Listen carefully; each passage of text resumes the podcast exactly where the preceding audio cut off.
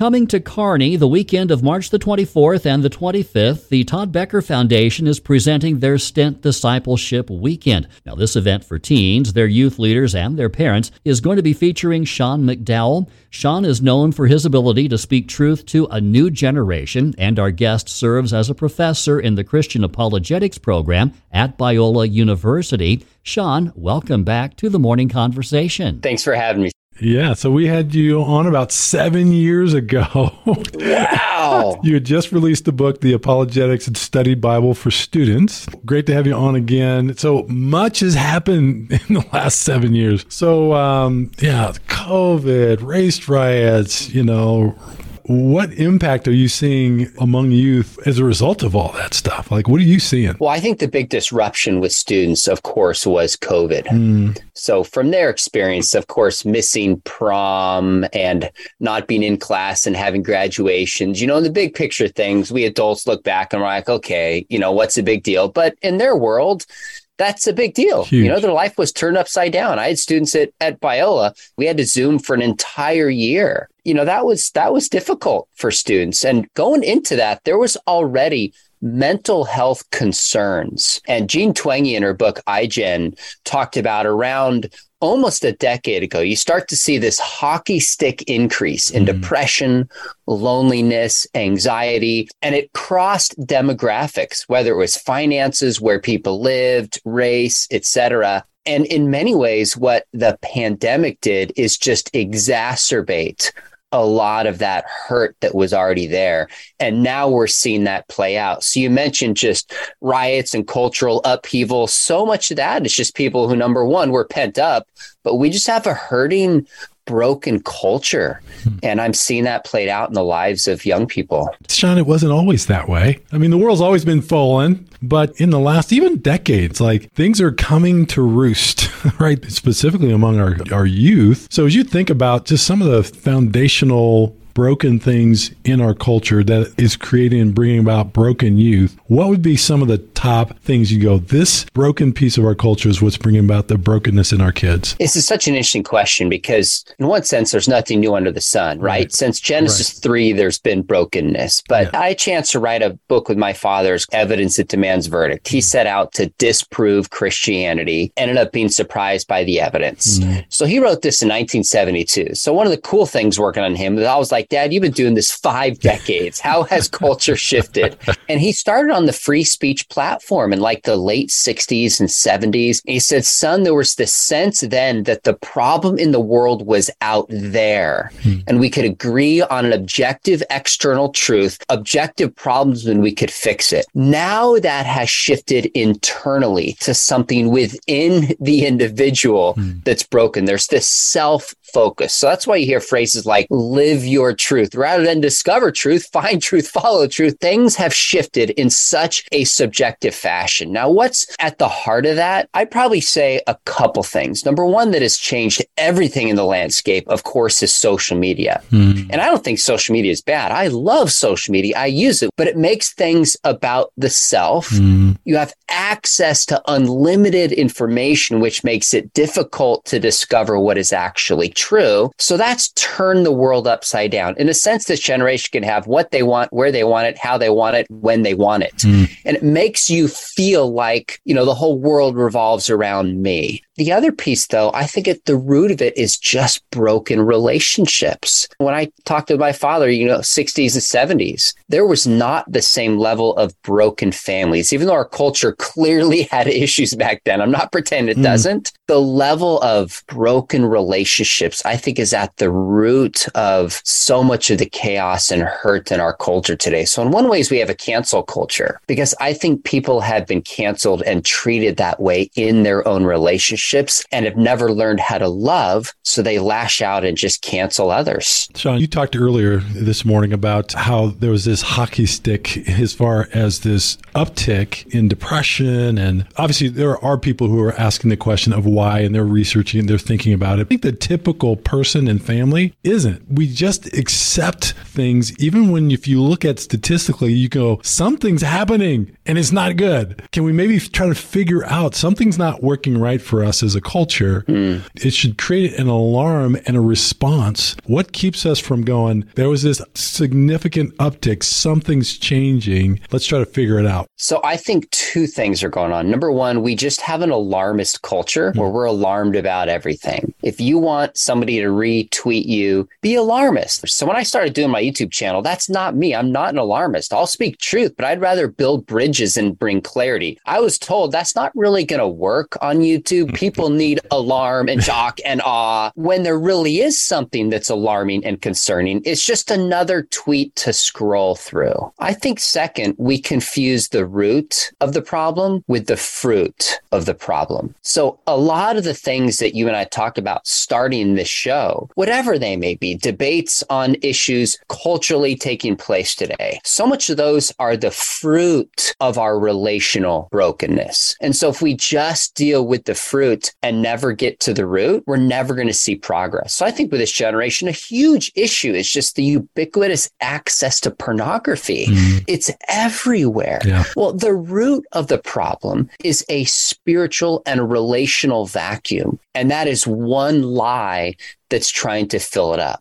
So insofar as we have this just culture that just everything is shock and awe, we don't always realize when it actually is not just so breaking news, but a real issue. And I think we confuse the fruit with the root of the issue. What are some strategies you go, we need to kind of reset our emergency meter, so to speak? Well, if I knew the answer to that question, I would be a rich man, Stan. That is actually the question I ask myself a lot. And I've got a couple solutions to it. Number one, we can just look in the mirror and ask ourselves, are we dealing with the root of the issue? Mm. I can't control what anybody else does. And second, am I contributing to this kind of culture with my use of social media, with the platform that God has given me? Sean, you know, a ministry that you've become familiar with now, what we've known about for a number of years, is uh, the Todd Becker Foundation. Does a great work across the Midwest for sure. And they're hosting a stint discipleship weekend, and very much the reasons that we were talking about this morning, the, the critical time that we're in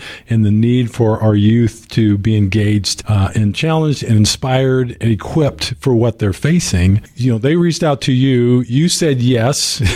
Why did you say yes? Why are you coming to Nebraska? You've got plenty of stuff on your plate. That is totally a fair question. I've got a young family. Mm-hmm. I live in Southern California. Uh, I guess the answer is, partly, I love what I do. I always considered a privilege to speak somewhere, that somebody would actually put me on a platform and care what I have to say. I really don't take that for granted. I consider it a privilege and a joy. And second, I want to partner with organizations that have a similar vision for reaching this generation. We all have a different role. So like you mentioned, the Todd Becker Foundation, they have a heart for their city and their for community and beyond, and are on the ground reaching kids and the next generation. I teach full-time at Biola, but if I can come in for a weekend, speak truth, challenge them, reinforce the things that they're saying, try to equip kids and challenge them. Sometimes a voice from the outside, so to speak, which is why in my own setting, we bring in people to speak as well, mm. is just one piece of a larger way of reaching this generation. So bottom line is I just want to partner with organizations that let me speak truth, care about youth, have a sense of not alarmism, but a sense of urgency of what's at stake for this generation. And, uh, folks in Nebraska seem to get it. Sean, I noticed that uh, one of your topics at the stint weekend is what is truth? Mm. So why is that topic such a key topic to address with youth today? So let me take you back again to when my, my dad was first doing his research on apologetics. He did not have to include a chapter on truth. He just launched into a book. Here's the evidence for Jesus, evidence for the Bible. But then we updated that book recently and realized you can't just jump into the evidence and start making a case for Jesus, because there's confusion now in our culture about what is truth. Can we know truth? Why is truth even important? Hence, we hear people say things like, live your truth. That might be your truth, but it's not my truth. That may be true for you, but not true for me. So we just, be, it's really just because of the cultural confusion that we have to bring to light what truth is. Now, my job in this talk is really just to surface what people intuitively know. We know that truth matters, Stan. We do. I had a student ask me one time after a talk, he goes, Doctor McDowell, you talked about truth for an hour. Why is truth even important? I said, well, do you want the true answer or the false answer? That's so good. I mean, I if you that. ask that question, you're assuming truth matters, but he just didn't realize mm. it. So that's one reason why. But second, Jesus claimed to be the truth. Mm. He's not one truth. He's not a truth. Jesus seemed to think that truth matters and that what we believe about it not only helps us navigate our day-to-day lives here, but eternity. So a lot is at stake hmm. in understanding truth. Sean, you know, our kids are growing up in a culture where the narrative is you have your own truth. As a youth, I think about our kids growing up, and let's say they're even pretty solid in the truth. Hmm. All their friends are talking about their truth. Is it okay for them just to accept that and kind of go that way and go, I, I know I've got the truth and you can have your truth and I'll accept you and your truth? Like, how do they navigate that? Is there something they should engage in that conversation, or, you know, you know what I'm asking? Yeah, I think the most important thing for parents is just to make sure their kids have clarity on truth. So not all kids are the same. Some kids are very susceptible and influenced by the people that are around them. You know, that's why Paul says in First Corinthians fifteen, bad company corrupts good character. Some are not. Like my older sister, Kelly, had all friends who were non-Christian. She would go to parties where people were doing stuff they shouldn't in high school. And my sister was so steady. She would just never do that. And she was a light. She was unique and still is in that regard.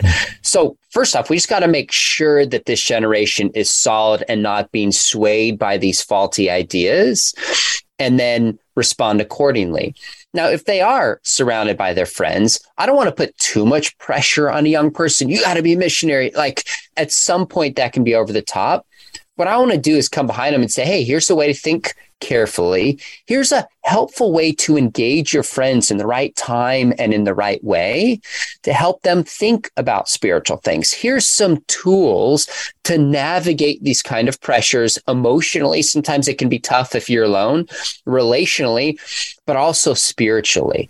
And that's what one of my talks is going to be, is just bringing clarity for students. And that clarity gives a lot of confidence so they can ask the right questions. They can see through the lies. And if their friends are open to it, have a chance maybe to talk with them about Jesus. So, Sean, last uh, summer you uh, released a book called A Rebel's Manifesto, Choosing Truth, Real Justice, and Love Amid the Noise of Today's World. You write that uh, it takes a rebel to be a Christian these days. So I'd love for you to unpack that. Yeah. So when you think about a rebel, a lot of us would think of things that are a little bit older, like rock music, whether it's the Even the fifties against racial injustice, the sixties against the system, seventies against war. In the words and in the sound and in the dress, it kind of represents rebellion. Well, now that everybody has a smartphone, so to speak, rock music doesn't have the same lure and power and draw that it used to. So I started thinking about, what does it mean to be a rebel? Well, everybody's canceling. Everybody's trying to shock. Everybody's trying to draw attention to themselves, which, as we said earlier, often involves just demonizing and stereotyping the other. I started thinking, what does it actually mean to be a rebel today? Well, someone who's a rebel today is somebody who's willing to listen, build common ground across political worldview differences, and just love people as Jesus did.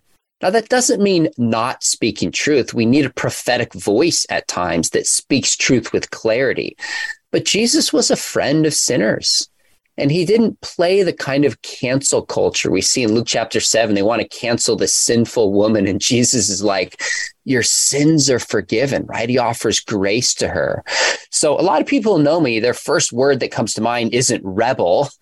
But then when I say, maybe because we're not thinking about rebel in the way that we could, Here's a generation that could rebel by just having the graciousness and the kindness and the love of Jesus, but without compromising truth. So, Sean, another thing that you write in your book is you talk about everyone doesn't agree what good is necessarily, but everyone wants to be seen as good. There was a time when Christianity, those who espouse Christian values, were seen as good. We just live in a very interesting time where that has just been broken down. And, and now plenty of times to espouse a Christian perspective on the world is to be seen as narrow-minded. There's some pretty negative things coming at the truths of Scripture, really, that, that get communicated into the culture. How do we help our kids navigate that? Well, I think the first thing we need to realize is, is how much the landscape has changed. Mm-hmm. You know, the nineties growing up and eighties in elementary school, you're right. Like if somebody was a Christian, it's not like our culture all embraced and lived that, but that was great. Good for you. We should aspire to that. We're just not going to live it. Many people did, but the narrative has shifted. Now, if you really are Christian, in particular in areas on sexuality, you are the cause of harm. And we've got to realize that this generation, that's not an academic issue, that's personal. And they're trying to navigate what it means to be in a world that views them that way. And especially because they use smartphones, they are seeing the entire world and so many people with power pushing that narrative. Part of the book, yes, it's written for students, but it's written for adults to read it and think through, wow, here's the pressures this generation is facing. Here's the challenges they're trying to navigate. navigate. So first is we just got to have compassion, understand where they're coming from. Second, I think this generation really needs role models. So I started the book off with two people who were just challenged to live out their faith in a college classroom, on a sports team, easily could have compromised.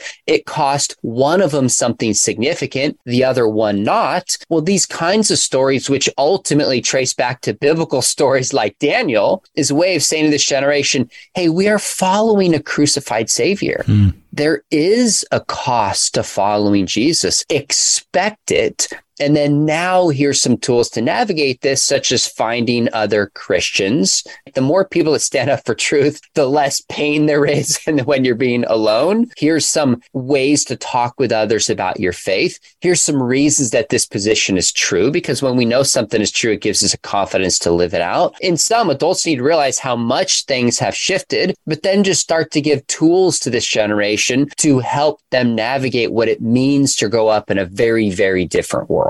So, Sean, uh, every year on MyBridge Radio, we, we have a spiritual focus that we invite our listeners to be a part of. And uh, for a number of years, we've invited the MyBridge family to read through the one-year Bible. But this year, we've changed mm. things up. We're just reading through the Gospels every month, right? So, but I, I was intrigued by it to read a blog post of yours entitled, Don't Read the Entire Bible in twenty twenty-three.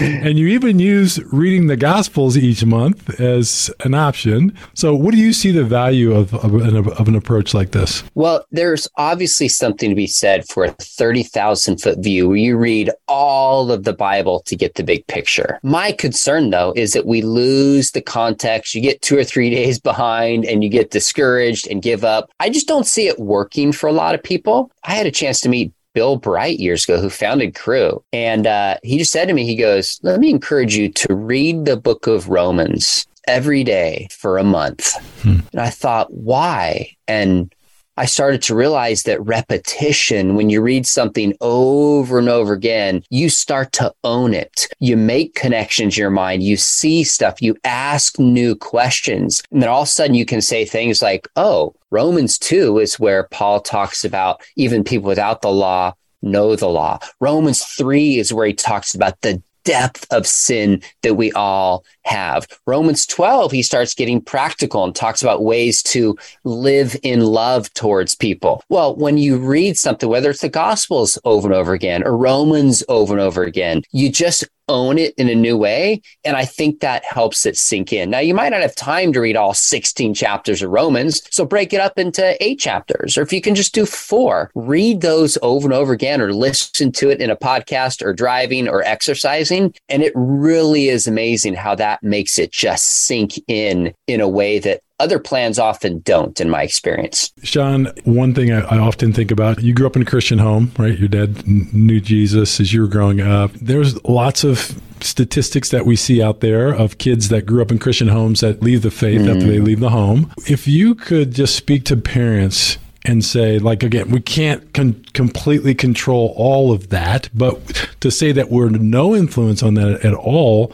is, I think, a bit naive, right? So there's some level of influence and responsibility we need to take to try to invest in our kids so that prayerfully that doesn't happen. And one thing that you'd say to parents, boy, if there's one thing that you do, do this. Well, my one thing would have three steps in it, if that's okay, that's because... Okay. I've been studying the research on this for at least a couple decades. Mm. And you can't give a formula for people. We're not bricks. But as a whole, the data shows that caring adults and parents who want to pass on their faith, number one, need to model a yep. faith that's compelling to their kids. Yep. Second, build a relationship with your kids. Get to know them on their turf and care about them, an emotional connection. And third, engage them in meaningful spiritual conversation, not a lecture. So that was one of the purposes of the book, is just to be a tool to say, read this with your kid.